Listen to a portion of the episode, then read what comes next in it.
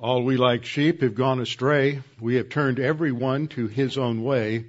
But the Lord has laid on him the iniquity of us all. For all have sinned and fall short of the glory of God. But God demonstrates his love toward us in that while we were yet sinners, Christ died for us. Jesus said, I am the way, the truth, and the life. No one comes to the Father except by me. To Martha he said, I am the resurrection and the life. He who believes in me, though he were dead, yet shall he live. And whosoever lives and believes in me shall never die. Do you believe this? Before we open God's Word together this morning, let's go to the throne of grace and ask His guidance and direction on our time in His Word today. Our Father, we're so thankful that we have your Word, that it is a sure and certain guide to how we should think, how we should live, every aspect of our life. That as Paul said, we are to renew our thinking and we do that by the study of your word, for as our Lord prayed, we are sanctified by means of your word. It is not through any other means other than God the Holy Spirit in conjunction with your word that we are transformed from faith to faith. We are transformed from spiritual infancy to spiritual maturity as God the Holy Spirit begins to produce fruit in our lives, character transformation as we walk with Him. Father, now as we continue our study in Ephesians, learning about the wealth that you have provided for us in Christ, our inheritance, the blessings you've given us, Father, we pray that we might be challenged, that we might respond uh, in gratitude, realizing that all of this was given to us for us to use, that we may uh, glorify you and that we might be a faithful witness to the angels and to those around us of your goodness and grace. And we pray this in Christ's name. Amen. Open your Bibles with me to Ephesians chapter 1.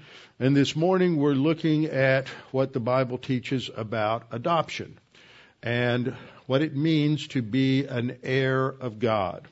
We have been studying for several weeks the first four verses in this opening um, eulogy, which means a statement of good, a blessing that Paul gives. It goes from verse 3 down through verse 14.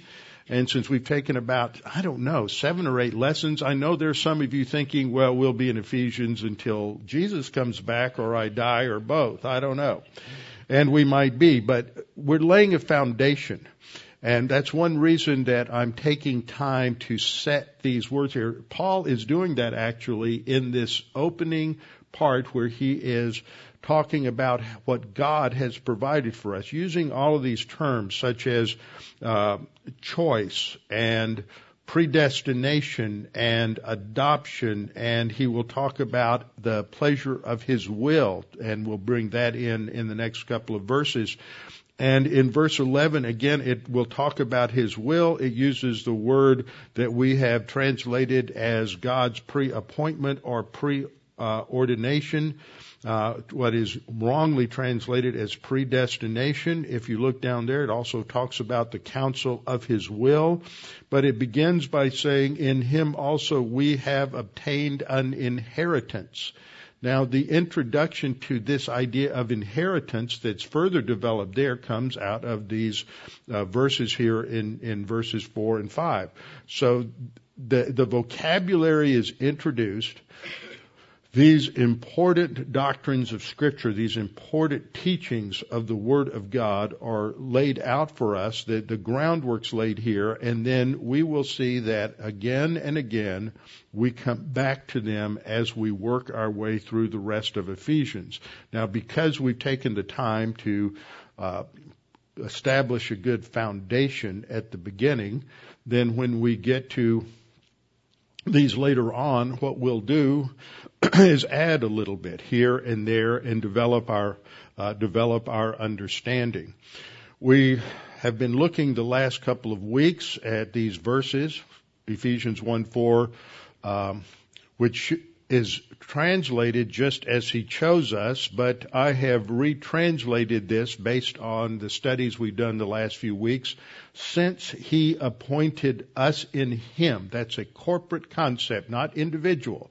We're not talking about individual selection for justification, salvation, as I've explained the last few weeks, but talking about the corporate appointment of those in Christ to a specific mission. This idea of being the choice ones. How did we become choice? Not on the basis of some merit in our lives, not because we did something that pleased God, but because Christ on the cross did something that pleased God. When He, as the righteous Son of God, paid for our penalty as our substitute on the cross. At that time in history, our sins were forgiven. Colossians 2:12 to 14 says that the certificate of de- of our debt was nailed to the cross, not when we believed, but when Christ died that's so important to understand that. So that the issue now is not our sin, the issue now is our faith in Christ. That according to John 1:18, the basis for condemnation is because we have committed sin. Was that right?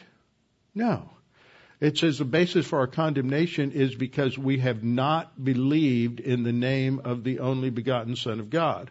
Because the instant we believe, which is not meritorious, the merit is in the cross, the merit is in the person of Christ.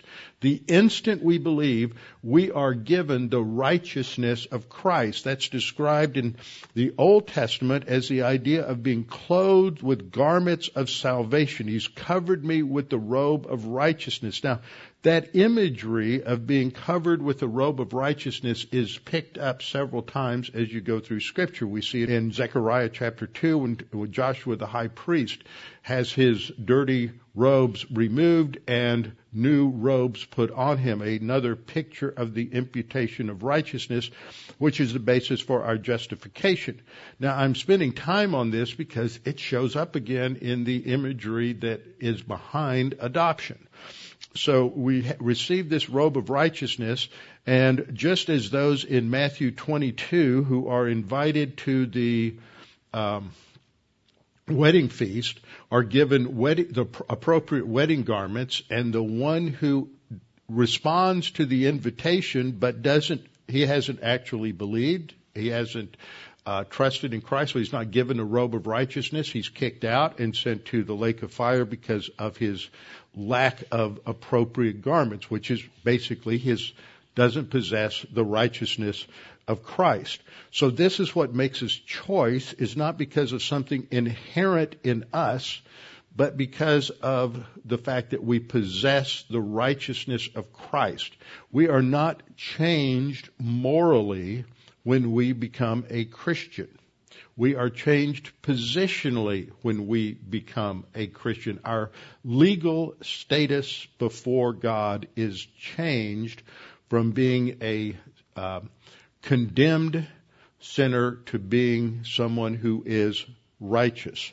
And so this is the foundation. He has appointed us in Him. We are the choice ones. And when did this happen? I have not talked much about this phrase, but it will become significant as we get into talking about the sovereign will of God in the coming weeks. So I want to say something about it now. Before the foundation of the world is an important phrase that is used about eight times in the New Testament. And I just chose a couple of examples to uh, bring to your attention. In John 17:24, in Jesus' high priestly prayer to the Father, this is the real Lord's prayer, not Matthew uh, 5 that is typically recited as the Our Father, the um, Lord's prayer. That's the disciples' prayer. This is the when the Lord is praying on our behalf as our high priest, and in that he says to the Father, You loved me before the foundation of the world. Now, what does that phrase mean? Because in Ephesians, it's talking about the fact that this appointment of us, that is a corporate appointment, is also before the foundation of the world.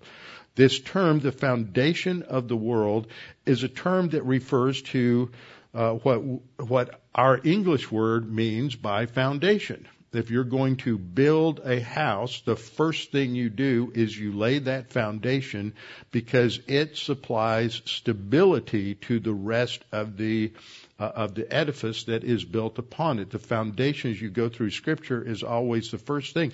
It is that which supports the altar in the temple. The word foundation is used there. It supports the altar. So this idea of foundation is a description of the first thing that happens in the construction of something, and it's used metaphorically to refer to also the um, uh, the plan of God from eternity past before there's before there is any any uh, any creation. 1 Peter 1, 18 to 20 also talks about this with reference to Christ's work on the cross. Verses 18 and 19 are familiar to most of us. It begins with a causal participle in the Greek, not just knowing, but because you know. You know something. You've been taught something. And what do you know? You know that you were not redeemed by perishable things. The word redeemed means to purchase something. There is the purchase of everyone by the blood of Christ. We're purchased out of the slave market of sin. So we are not purchased by perishable things. Human works are perishable. The New King James translates it corruptible. The idea is that it, it just doesn't last. It can't supply anything of permanent value and uh, it's not related to money, it's not related to social status, it's not related to any of the details of life, it's not related to our morality, our religiosity, our sincerity, any of those things.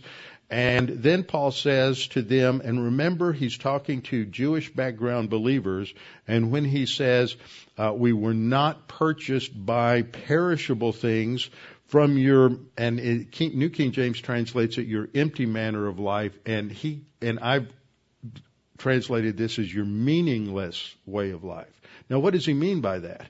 He means the Jewish religious rituals that are according to the traditions of your fathers. That is a technical term which doesn't describe Mosaic authority and what was revealed in the Torah.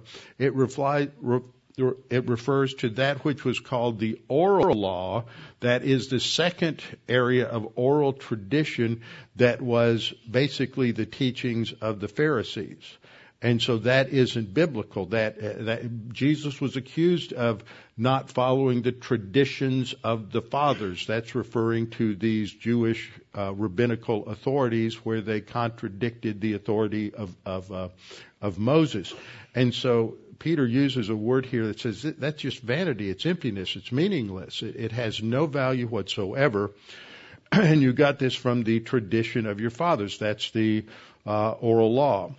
But by the precious blood of Christ, that term is a metaphor for the uh, physical, violent death of Christ on the cross, uh, and as a metaphor for his spiritual uh, death where he pays the penalty for our sin during those three hours when God the Father pours out upon him the sins of the world. And so we are redeemed by his death for us in our place, a substitutionary death on the cross.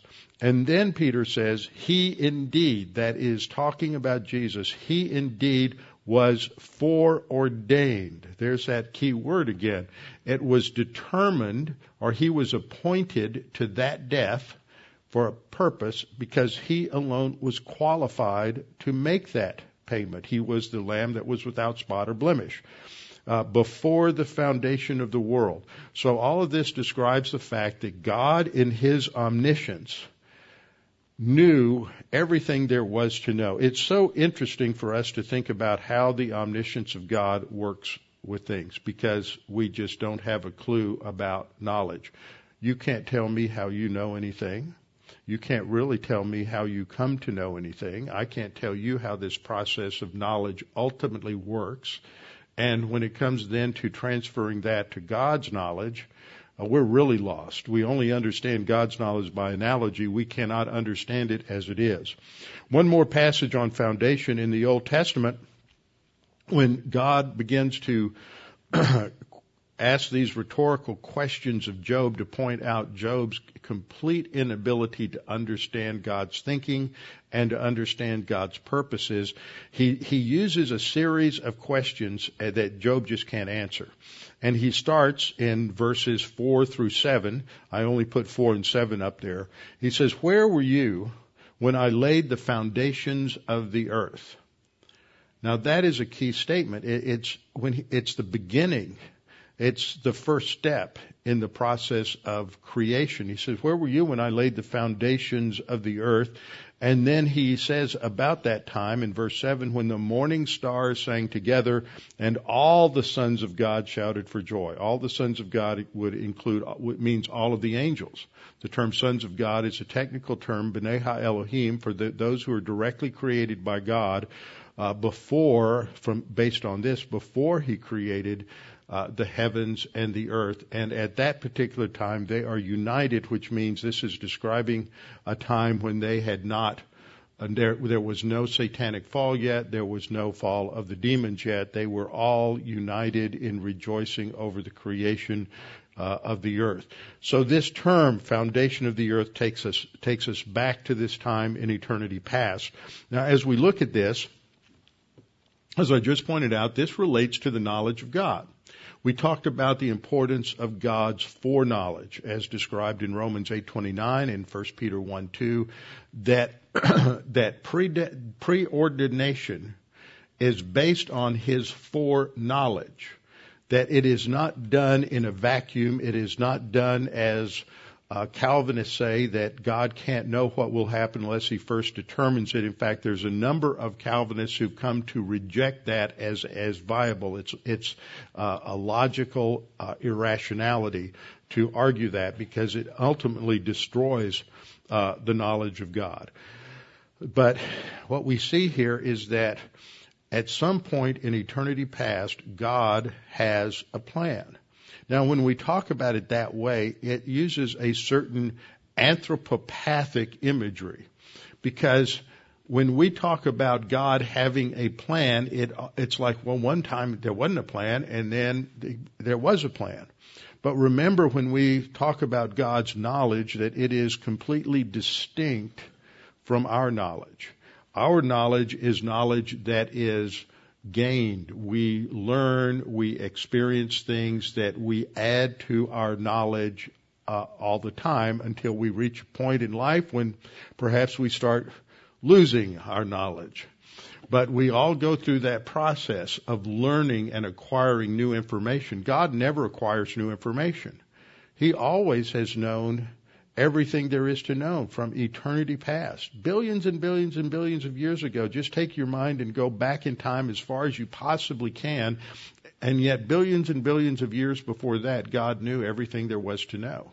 There never was a time when God did not know anything about what he was going to do about the plan of salvation. There never was a time when God didn't know that Adam would, would, would sin. There never was a time when he didn't know about the angelic conflict. There never was a time when God did not know about uh, the church. It was a mystery to us. That was something that had not been revealed, but God knew about it billions and billions of years ago and billions and billions of years before that.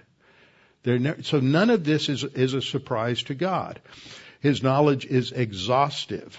That means there's nothing he doesn't know. He knows all that will happen, all that might have happened, all that should have happened, all that could have happened. There's nothing missing from his treasury of knowledge. It is eternal. There never was a time when he didn't know these things. It is immediate and that means that he's it, it, we we learn it's our knowledge is all immediate. We learn from things and we grow but his is is different. It's it, I, I hate to use the word intuitive but but it's it's internal to him. He's always known it. Isaiah says quoting God for my thoughts are not your thoughts and your ways are not my ways. This is the Lord's declaration.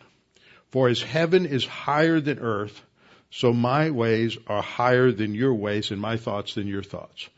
We can only understand God's knowledge analogically. That means we can only understand it through some sort of analogy. We know that all analogies break down at some point. We can only understand it to a certain degree, and beyond that, we're, we're just we're just absolutely lost. And this is important because one of the phrases that we'll come to has to do with His will, and this leads to a doctrine in Calvinism called uh, the divine decree. So There's only one decree. A lot of people will misstate that, just like they add an S to the end of Revelation, the last book of the New Testament. It's not Revelations, it's singular, it's revelation of Jesus Christ. And there's only in Calvinism one decree. It's all encompassing. Uh, that, and that means that God decrees in this one decree everything that will happen and that's integral to their understanding of what what foreknowledge is. But it it ends up destroying both knowledge and I believe if we were to work it out philosophically, it would it destroys the possibility of knowledge. But of course, they would they would argue against that. So what we see as we get into uh, Ephesians 1 4, since he appointed us in him, that is, those who are the choice ones, before the foundation of the world, that is, before he began to create anything, some point in eternity past, there is this plan. But that plan's always been there. And that plan involved what God's purposes were for those who lived between Adam and the flood, those between the flood and the call of Abraham, those who were between the call of Abraham and the coming of Christ, and those who would be in, in the church from the day of Pentecost until the rapture of the church. These are the choice ones, and there is a purpose for them that they would be holy and blameless before Him in love. And we looked at this last time, that this relates to the three stages of salvation, that instantly at, faith in Christ, we are justified. That's when we receive that imputation of righteousness and God declares us legally to be just. We have to understand these concepts that God uses to express our relationship to Him that they're legal terms. Terms like covenant, terms like righteousness, imputation, justification are all legal terms, and so is the term adoption that we're getting to here. This was a legal concept in both Greek culture and Roman culture. And Paul is going to use that in order to help us to understand an aspect of our new legal relationship to God. At justification, we receive eternal life and we are eternally saved. Then we are, the, Paul uses the analogy of being a baby. We're going to see this terminology also in this study. We're called a, a brephos, which is a term that can refer to an infant either in the womb or out of the womb. Uh, it refers to John the Baptist in the womb of his mother Elizabeth. It usually refers to an infant outside of the womb and that infant has to grow and mature. And so you have different words that are used related to this as you go through the scripture. This is our spiritual life, our spiritual growth as we go from spiritual infancy to spiritual adulthood. And then when we are absent from the body and face to face with the Lord, we are glorified. Ultimately, we receive our resurrection body. Uh, there's no more sin. All of this has been removed. We won't have a sin nature, so I don't know how we'll recognize some people. Have you ever thought about how much of your personality, I'm not going to say my personality, but how much of your personality is shaped by your sin nature? It's just amazing. And if you take all of that away, what are you going to look like? I have no idea what I'm going to look like. But we'll all recognize each other in heaven, so that's a, that's a very positive thing, and so we won't be strangers, but but we're all going to be able to look at each other and say, "You look so much better." So the terms that are used for this are our positional sanctification. We're our position in Christ. We have to understand who we are in Christ.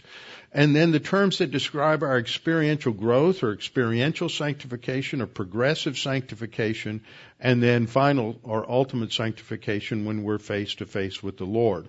We're freed from the penalty of sin at salvation. We don't have to worry about our eternal destiny anymore. But we still struggle with sin. That's the spiritual growth. We have to learn to say no to the sin nature. We are freed from its power, but not from its presence. But at phase three, we're freed from the presence of sin. So, having understood that, we must look at these verses in the, at the beginning of Ephesians as referring not to what happens in getting us justified in terms of an election, a divine choice as to who will be saved and who will not be saved, but it is God's plan for those who are in Christ. That is, that is phase two. This is a sanctification or spiritual life issue, and it's a challenge to us to understand where this is going because when we get down um, down to verse uh, 6, it's to the praise of the glory of his grace by which he made us accepted in the beloved. So this is critical for us. That's glorification. So phase two will impact phase three. How we appropriate that which we have in Christ now affects aspects of phase three. That comes under the whole category of inheritance. So Ephesians 1:5 is translated having predestined us to adoption as sons. And we'll look at the word for that, but we've seen that that this this is talking about this the choice of us in Him is um, by means of pre-appointment. That's how that should be translated. proorizo, that we are appointed to a task ahead of time. And that task ahead of time has to do with pursuing our privileges and responsibilities, developing our understanding of those in Christ. Because it's connected here to adoption, huiothesia. Now, it comes from the root word huios, which is the word for son, for an adult son. Jesus is the huios, to the Son of God. And so he's referred to as an adult son, and he is identified as the firstborn. Now, that again is a technical term. A firstborn son is not the firstborn chronologically, it is the one who is the most significant. And he's significant because he's been appointed as the heir.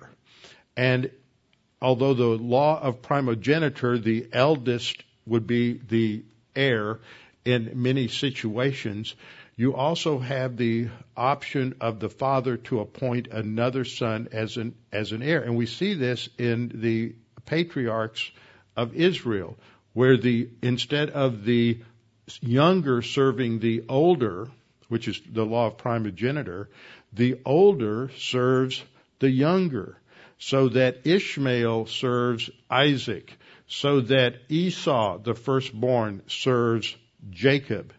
And so you have the preeminent one is identified in, in a covenant of, of, of inheritance as the firstborn. And I've quoted, uh, in our study on covenant on Tuesday nights, I've quoted an, significant article that you can't read anything in any study, in any commentary that's of any value whatsoever uh, that touches on covenants without some footnote to an article by a Jewish scholar, uh, Moshe Weinfeld, uh, on covenants that he wrote back in the early 70s. Just a groundbreaking study that distinguishes between the royal grant covenant and a what was what is called a suzerain vassal covenant. Now, we studied this on Tuesday night. Basically, a royal grant covenant was a covenant that freely gave to the designated heir certain blessings, not on the basis uh, of anything that they had done, but in or, just a free gift. Now, this was typically given to a servant who, or a servant nation, that had performed well, that was loyal. And so it was a reward for loyalty. Now that brings in the whole concept of inheritance because part of inheritance is a reward. Part of inheritance is the same for everybody and another part is, is distinct.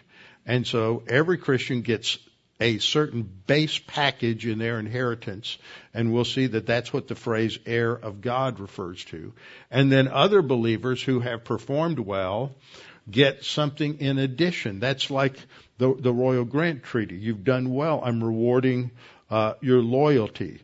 And so this is, both are related to and grounded on this doctrine of adoption. As we look at Ephesians 1 5, a couple of lessons back, I, this is a, the whole section, but just the underlined portion is what I, how I retranslated it. I said, uh, before him in love by appointing us beforehand. That's the proorizo that is normally translated and wrongly translated predestination. By appointing us beforehand to adoption as sons through Jesus Christ unto himself. So this adoption is through Christ, but it is directed toward Christ for his benefit in terms of the body of Christ. Uh, and then we'll come later to uh, the, next phrase, which is according to the good pleasure of his will, but it is to the praise of the glory of of his of his grace.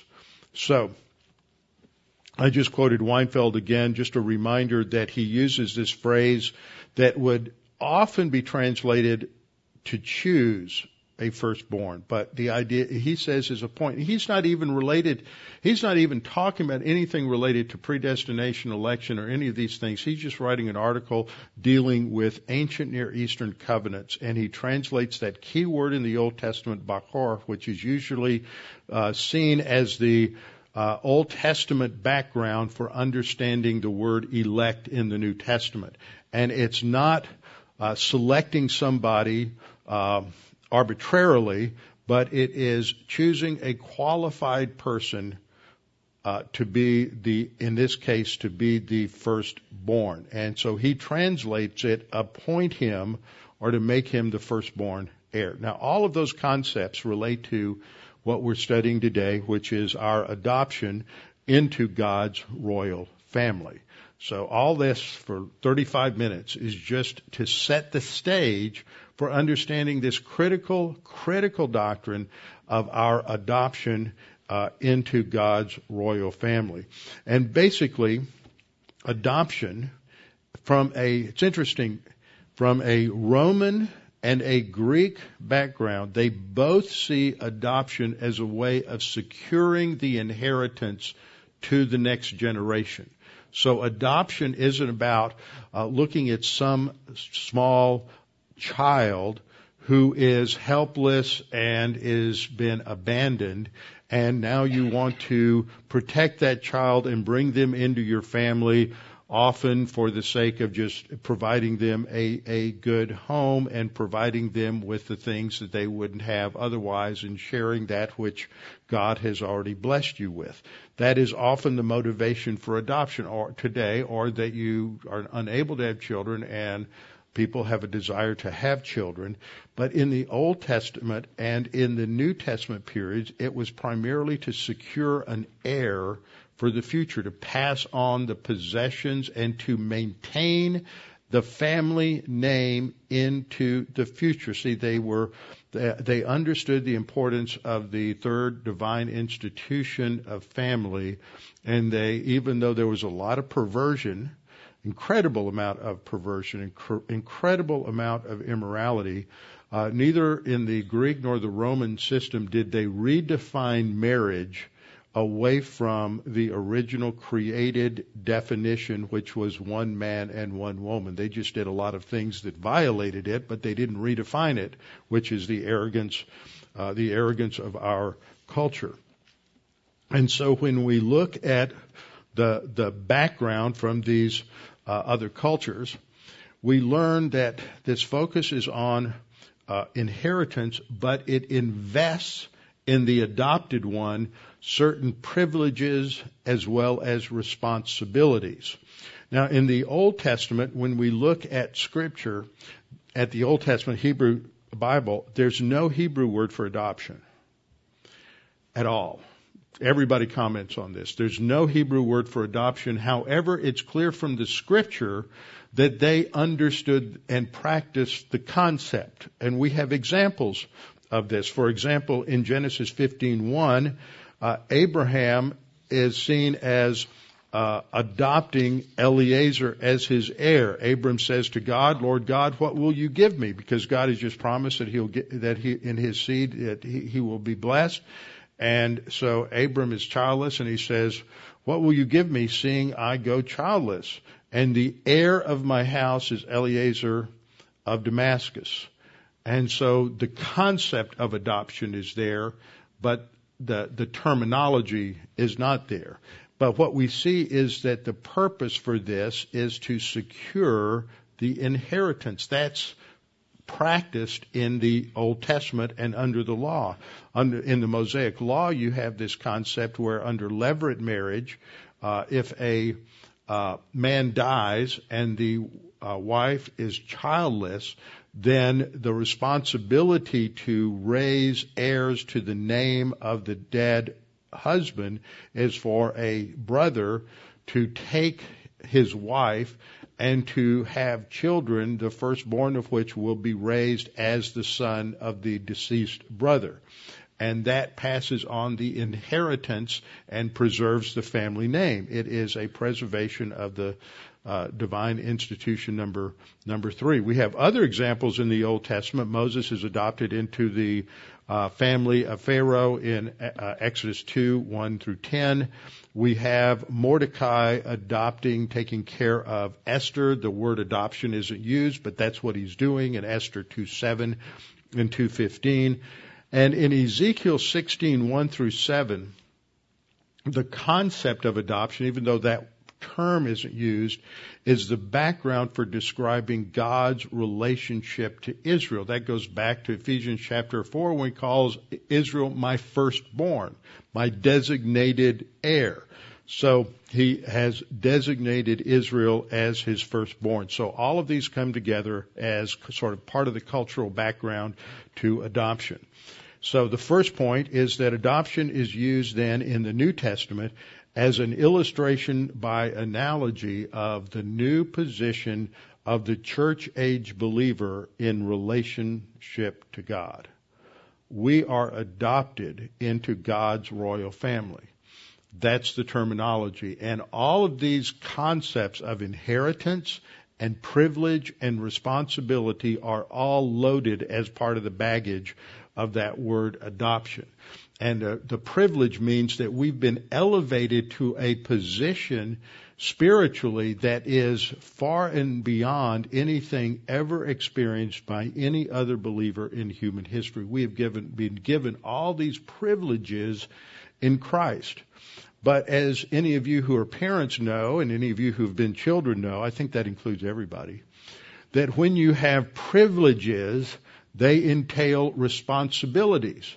Now, I've heard people say, well, you can't talk about that because that's legalism. Well, I can talk about that because you're ignorant. Obligation and responsibility are not terms of legalism. Legalism means I'm doing what I'm doing in order to gain God's favor and in order for God to give me salvation.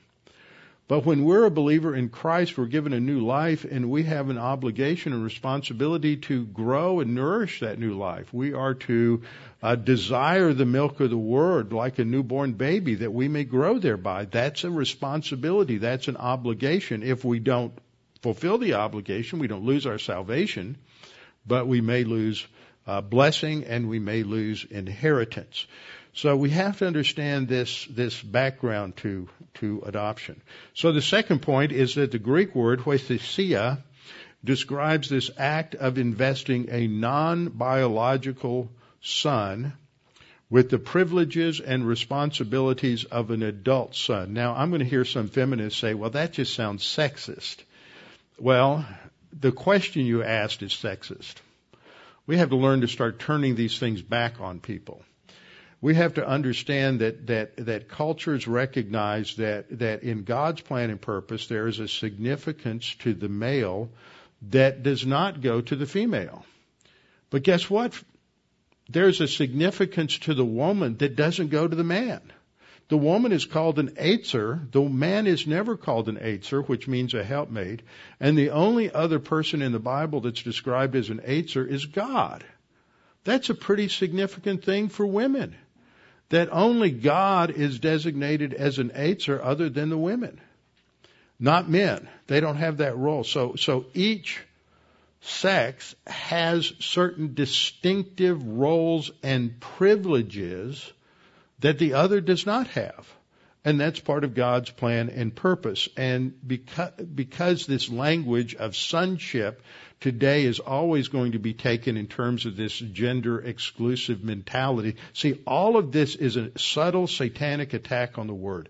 You have to understand that. It's not just an attack on, in terms of the, the basics of, of homosexuality and, versus heterosexuality and attacks on the marriage, but so many key doctrines in scripture are grounded on this distinction between male and female that once you start perverting the meaning of these terms, then you will go to the Word of God with your mind all cluttered by these these false concepts put forth by our culture, and the first thing you're going to do is throw it away because it's anti-woman, it's sexist, it's anti-gay. Uh, that means you hate it. Christianity, by definition, or the Bible, by definition, hates women, uh, hates homosexual, hates everybody, and there's this incredible twisting of Scripture that now makes makes God hateful instead of the God of love. This is Satan's ploy. So this act invests an, an adult male because inheritance in that culture was passed on through the men. There was provisions, if you study the law, for when there was no male heir. It went, for example, in the case of the daughters of Zelophehad, uh, in Numbers, that when he died, the, the inheritance went to the daughters. God is not um, limiting women. It's that it is through a male that salvation will be provided. And so there are significant aspects then to these distinctions. So this non-biological son is invested with privileges and responsibilities. And this in, indicates our new position in Christ, which must be distinguished from our individual experience positionally, we are adult sons. That's how God looks at you positionally because you're in Christ. He looks at you as righteous, and you know you're not some of the time. Um, and He looks at you as an adult and expects you to behave like an adult. However, experientially, too often, we're spiritual infants and we are irresponsible like spir- spiritual infants. But we have to learn what that identity is so that we can pursue it. Third point was that there are basically four passages that talk about um, that talk about adoption. Romans 8, 15, and 23.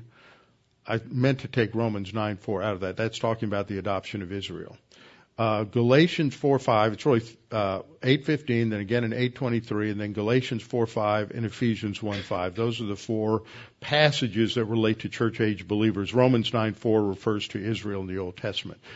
But each one of these uses adoption to emphasize another aspect of our position in Christ. Now, the fourth point is the importance of understanding the analogy. So we have to look at what's going on in the uh, ancient Greek or Roman culture in order to understand it. Now, Paul doesn't seem to be referring to either of them per se. In other words, he's not taking the Roman practice and the or the Greek practice and making his analogy uh, stand on one or the other. He seems to just be drawing generically from what they do have in common which is number one, that, that adoption is a legal act. It is grounded in law. And as I've pointed out many times, sin is a violation of God's righteousness, and therefore there's a legal condemnation, which is spiritual death. And in order to solve that problem, the language the scripture uses is also legal. It's courtroom language. Words like justification by faith alone. Words like righteousness. Words like adoption. So all of this shows this ultimately that there's something going on in human history that has to do with a with a courtroom type situation and ultimately that goes back to the angelic conflict God's condemnation of Satan and the fallen angels, the fact that God judged them and announced a sentence and went so far as to uh, create the lake of fire for them, but they're not there yet. And so something is going on, and that means that human history fits within the structure of this trial and condemnation of Satan. So it's a legal contract, and it's designed, as I've said already, for the preservation of the family and primarily to establish uh, inheritance. And a child would r- reach adulthood, and then he would be invested with this uh, adoption. And so, so this, there would be a whole ceremony, and in this ceremony, a robe is placed on him. Now, the scripture never goes that far with the analogy, but, but when we see that, that this adoption in, is, is related to a robe being placed on him, what image comes to your mind? Is those Old Testament pictures of the robe of righteousness and the new robe that's put on uh, Joshua the high priest in, in, in Zechariah. So th- this indicates that there is a close relationship in the church age between justification and adoption that because we are justified, God is able to adopt us into His royal family because we possess His righteousness. What uh, Paul describes in 2 Corinthians 5, that He who knew no sin was made sin for us, that the righteousness of God might be found in us. Now some key words four key words that we ought to understand that are part of the language here. The first word is brephos, which describes an infant, sometimes an unborn infant like John the Baptist in the womb of his mother. We have the word teknon, which refers, it's a broad word, and it refers basically to a child of any age that is still under the care of his parents. A huios is an adult child. Notice they don't have room for an adolescent or there's no room for a teenager. We have in the tw- in the 20th century they invented this new age category, but in all ancient cultures up till the 20th century, all cultures, you went from being a child to being an adult. You didn't have this transitional phrase when you, phase when you get to be an irresponsible adult. Then you have nepios, which refers to an um, a little bit older child, not a brephos, and sometimes it's used pejoratively, that means as an insult, to refer to an adult who's acting like a child. Like when you're talking to your 15 or 16 year old kid or maybe your 25 year old husband and you say you're, you're acting like a baby. So nepios is used a couple of times by Paul that way. So that sixth point is they have an adoption ceremony this indicates a formal transference of status from being outside the family to being a full-fledged member of the family and the appointed firstborn and heir. And that's symbolized by a new robe that is put on them. Now in Galatians, which is what we read earlier, Paul uses this illustration of the pedagogue. The pedagogue is a tutor. And so the child is given this tutor and he uses that as an analogy to the law. In the Old Testament, the law was the pedagogue, and Israel's the child.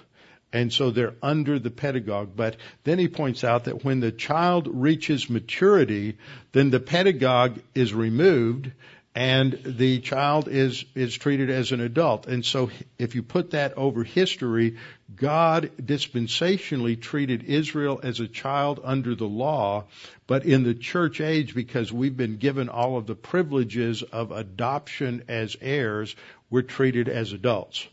Again, this, this puts a tremendous amount of responsibility on us, but great privilege that we have as church age believers. So, point eight in Ephesians, the emphasis is on the new position of the believer all the way through. And this gets further developed as we move from verses, verse 5 to verse 11. In him also we have obtained an inheritance. That is talking about what we have in Christ.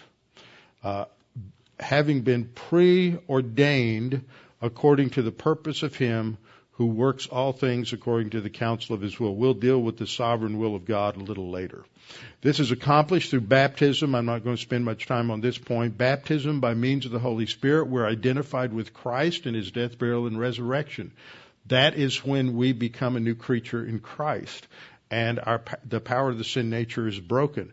So that's, that is what, uh, is the mechanics for understanding when we are when we are adopted into Christ. So point 10, when we enter into union with Christ through baptism by the Holy Spirit, at that instant of salvation, we become adult sons positionally. Doesn't matter if you're a woman. Remember, in terms of spiritual life, there's neither Jew nor Greek, male nor female. Okay, that doesn't mean that uh, sex differences disappear. It means that that we all have the same relationship to God, equal access to God. We are positionally adult sons. Uh, huios, huiothesia, that is a uh, concept, a legal concept in the law.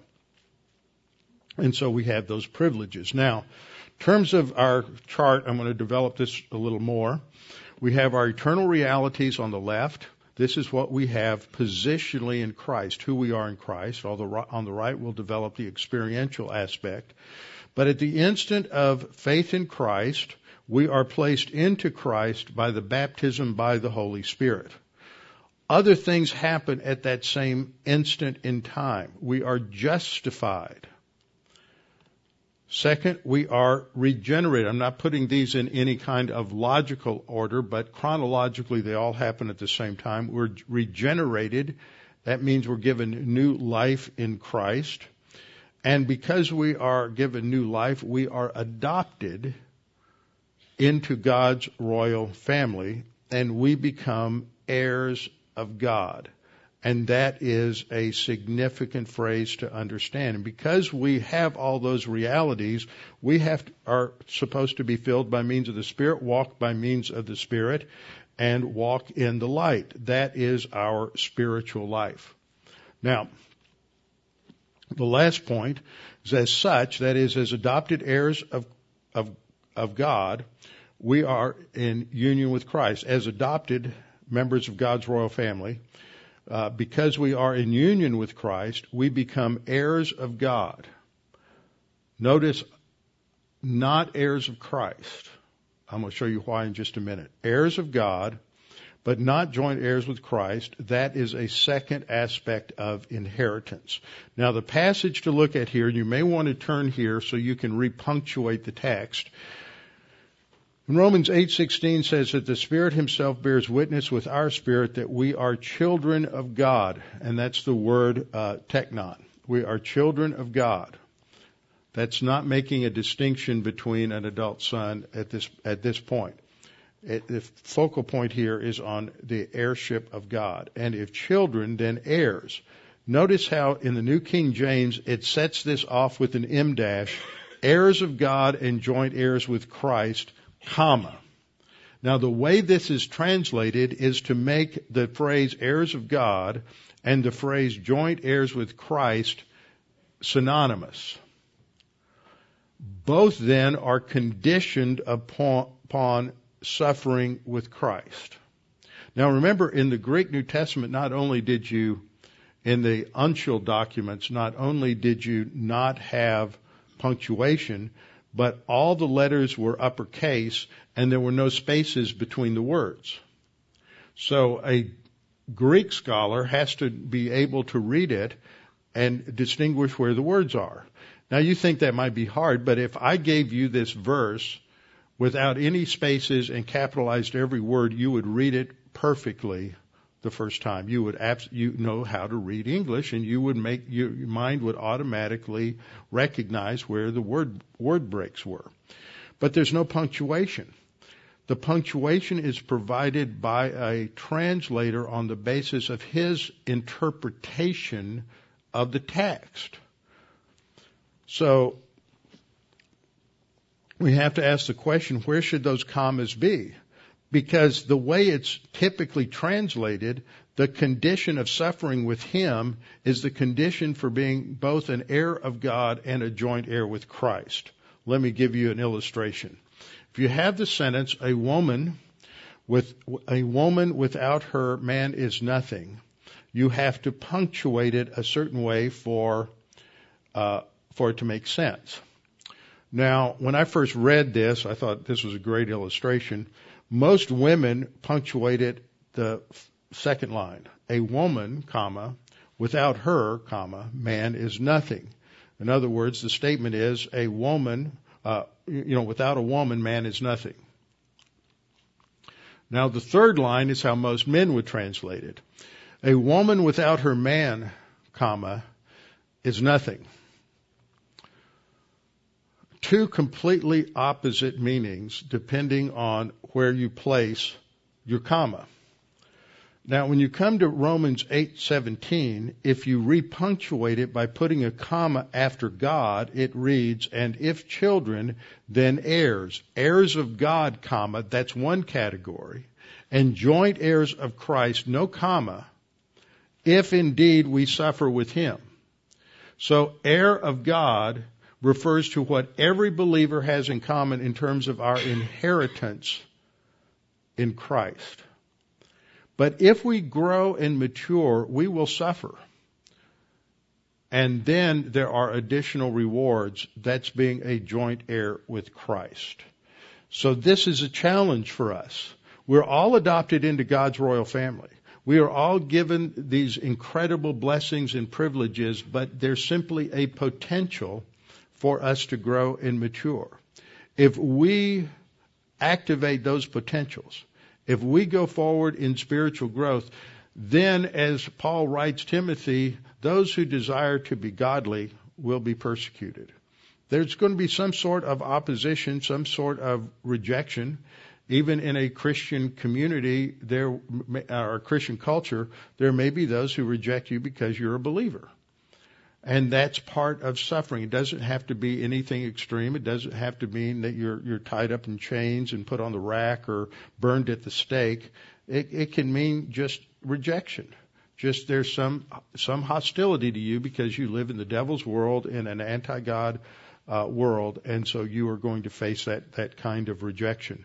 So adoption guarantees a one form of inheritance but your desire to move forward and grow spiritually affects another level. And that's when we get into the whole doctrine related to rewards and inheritance, which we'll be covering eventually as we go through Ephesians.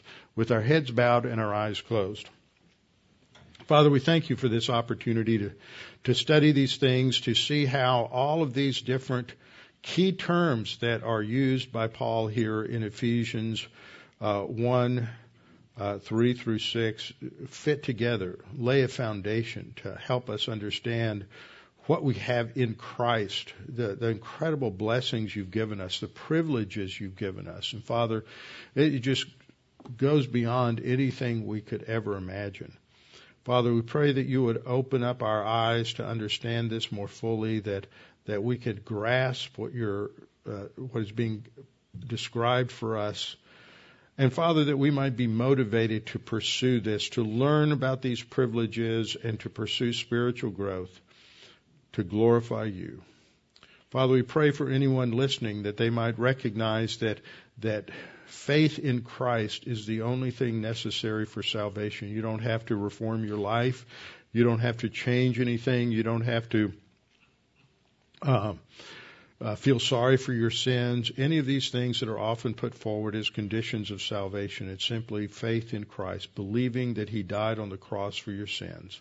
We pray that you would make that clear to anyone listening to this message today and that they might trust in Jesus Christ as their Savior. Now, Father, we pray that you would uh, challenge us with the implications of being adopted heirs of, of God. And we pray this in Christ's name. Amen.